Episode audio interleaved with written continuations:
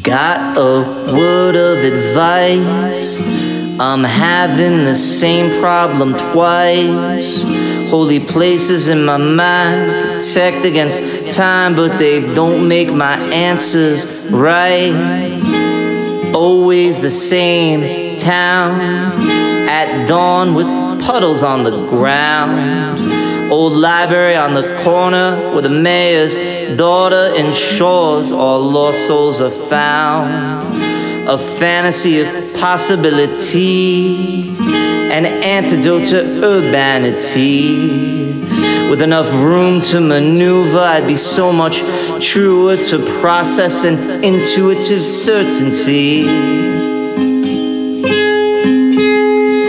At the center of things, the bells of freedom ring. At the center of things, there's no need for a savior. At the center of things, the echoes of history sing. At the center of things, emptiness is a fine neighbor.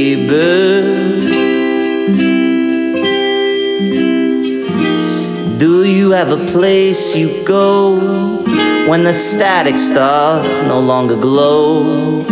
And nature's critique renders you unwilling to speak in defense of culture's vaudeville show. In honesty, you don't need a job.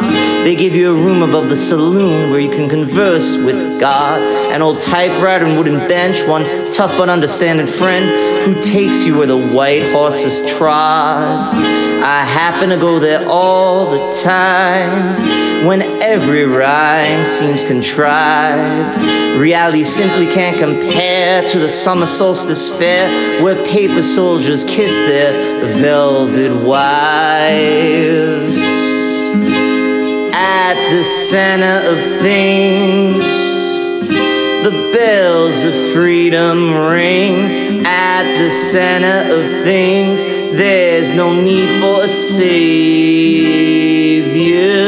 At the center of things, the echoes of history sing. At the center of things, emptiness is a fine neighbor.